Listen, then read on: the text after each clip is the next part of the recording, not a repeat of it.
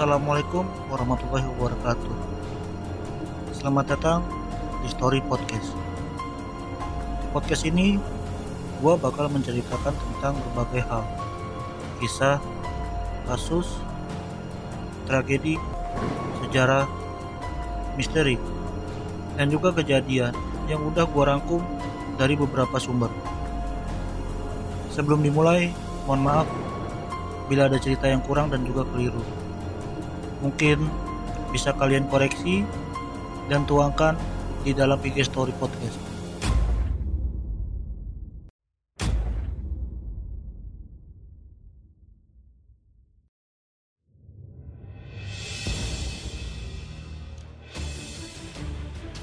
Tanggal 12 September 1984 Tepat hari Minggu kemarin 35 tahun silam di mana titik masa yang begitu kelabu khususnya bagi umat muslim di Tanjung Priuk, Jakarta Utara. Pertumpahan darah sesama anak bangsa sendiri yang dinamakan dengan tragedi Tanjung Priuk. Tragedi Tanjung Priuk itu bermula dari penerapan Pancasila sebagai asas tunggal yang gencar digaungkan sejak awal tahun 1980-an. Siapa pun yang tidak sejalan dengan garis politik rezim Orde Baru dengan asas tunggal Pancasilanya, maka layak dituduh sebagai anti Pancasila. Di tengah suasana yang represif itu, terdengar kabar dari musola kecil di pesisir utara ibu kota Jakarta. Abdul Qadir Jailani misalnya, seseorang ulama sekaligus tokoh masyarakat Tanjung Priuk. Dia disebut-sebut kerap menyampaikan ceramah yang dituding aparat sebagai provokatif dan berpotensi mengancam stabilitas nasional dan juga dari situlah kejadian itu bermula. Sabtu, 8 September 1984.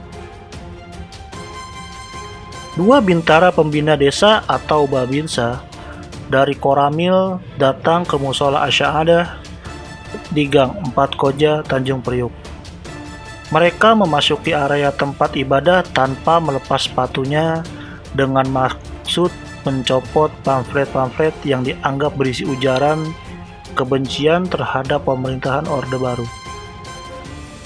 Kemudian kedua babinsa itu memakai air got untuk menyiram pamflet-pamflet tersebut. Akhirnya, kelakuan kedua babinsa ini kerak menjadi kasakusuk di kalangan jamaah dan juga warga sekitar. Namun, tidak ada upaya dari pemerintahan atau pihak-pihak yang berwenang untuk segera menyelesaikan permasalahan ini secara damai sebelum terjadinya polemik yang lebih besar. Dua hari kemudian, tanggal 10 September 1984, terjadinya pertengkaran adu mulut antara beberapa jamaah musola dengan tentara pelaku pencemaran rumah ibadah. Adu mulut itu sempat berhenti setelah dua babinsa itu diajak masuk ke kantor pengurus Masjid Baitul Makmur yang terletak tidak jauh dari musola. Namun, kabar terlanjur beredar sehingga masyarakat mulai berdatangan ke masjid. Tidak lama kemudian, situasi tiba-tiba ricuh karena salah seorang oknum kerumunan membakar sepeda motor milik tentara aparat yang sudah didatangkan segera bertindak mengamankan orang-orang yang diduga menjadi provokator. Akhirnya, empat orang tertangkap termasuk oknum pembakar sepeda motor. Penahanan tersebut membuat massa semakin kesal terhadap aparat pemerintahan Orde Baru. Namun, masyarakat masih mencari solusi atau cara agar persoalan ini tidak harus melibatkan massa dalam jumlah besar. Keesokan harinya, tanggal 11 September 1984, jamaah meminta bantuan kepada Amir Biki untuk merampungkan permasalahan ini. Amir Biki adalah tokoh masyarakat yang dianggap mampu memediasi antara warga dengan tentara di Kodim maupun Koramil. Akhirnya, Amir Biki segera merespon jamaah dengan mendatangi Kodim untuk menyampaikan tuntutan agar melepaskan empat orang yang ditahan. Namun, Amir Biki tidak mendapatkan jawaban yang pasti. Bahkan, terkesan dipermainkan oleh petugas-petugas Kodim di dalamnya. Merasa dipermainkan, Amir Biki kemudian menggagas pertemuan pada malam harinya untuk membahas persoalan serius ini. Amir Biki yang sebenarnya bukan seorang penceramah, namun oleh jamaah yang hadir, dia didesak untuk menyampaikan pidato dalam forum pertemuan tersebut. Akhirnya Amir Biki pun naik ke mimbar dan berpidato pada jamaah dan berseru, kita meminta kepada teman-teman kita yang ditahan di Kodim. Mereka tidak bersalah. Kita protes terhadap pekerjaan oknum-oknum ABRI yang tidak bertanggung jawab itu. Kita berhak membela kebenaran meskipun kita menanggung resikonya. Kalau mereka tidak dibebaskan, maka kita harus memprotesnya. Kita tidak boleh merusak apa pun. Kalau ada yang merusak di tengah perjalanan, itu bukan berarti golongan dari kita. Itulah sebuah pidato dari Amir Biki yang mengingatkan kepada jamaah yang hadir dalam forum pertemuan tersebut. 12 September 1984, tragedi pun terjadi. Lantaran permohonan pembebasan empat tahanan itu tetap tidak digubris hingga menjelang pergantian hari, maka pada pagi hari 12 September 1984, sekitar 1.500 orang bergejolak dan bergerak. Sebagian menuju Polres Tanjung Priuk dan yang sebagian lainnya ke arah Kodim yang berjarak tidak terlalu jauh, hanya sekitar 200 meter. Masa yang menuju Polres ternyata sudah dihadang pasukan militer dengan persenjataan yang lengkap, bahkan bukan hanya senjata yang disiapkan. Beberapa mobil panser juga sudah di sana.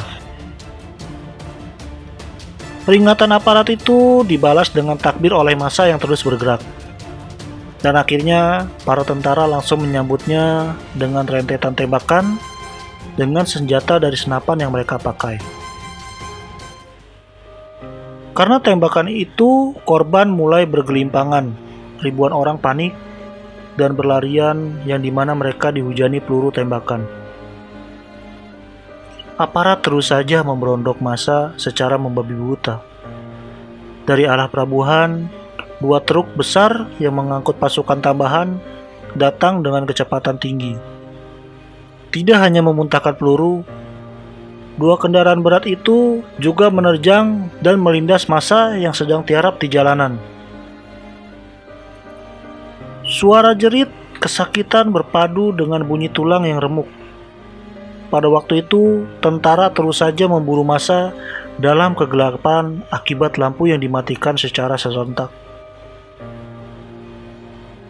Setelah sudah 15 menit, suara tembakan itu berhenti. Kejadian serupa juga dialami oleh rombongan Amir Biki yang menuju Kodim. Aparat meminta tiga orang perwakilan untuk maju, sementara yang lain harus menunggu. Ketika perwakilan masa itu mendekat, tentara justru menyongsong peluru kepada mereka. Dengan tembakan yang memicu kepanikan masa, puluhan orang telah tewas, termasuk Amir Biki.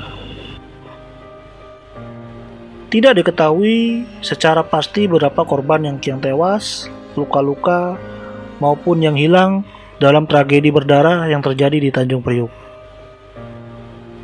karena pemerintahan Orde Baru menutupi fakta yang sebenarnya. Saat itu, Panglima ABRI Murdani mengatakan bahwa 18 orang tewas, 53 orang luka-luka dalam insiden tersebut. Namun, pernyataan Panglima tersebut sangatlah berbeda dengan data dari Solidaritas untuk peristiwa Tanjung Priuk atau Sontak. yang juga didukung oleh kesaksian Jailani. Lembaga ini menyebutkan bahwa tidak kurang dari 400 orang tewas dalam tragedi berdarah tersebut. Itu belum termasuk yang luka-luka dan juga yang hilang. Presiden yang berkuasa kala itu tampaknya tidak menyesalkan terjadinya Tanjung Priuk pada tahun 1984. Dan di situlah peristiwa Tanjung Priuk di Jakarta. Jadi, bagaimana menurut teman-teman? Menurut kalian, siapakah yang salah atas kejadian peristiwa berdarah tersebut? Oke, cukup sampai di sini. Kurang lebihnya mohon maaf, dan sampai jumpa di episode selanjutnya. Wassalamualaikum warahmatullahi wabarakatuh.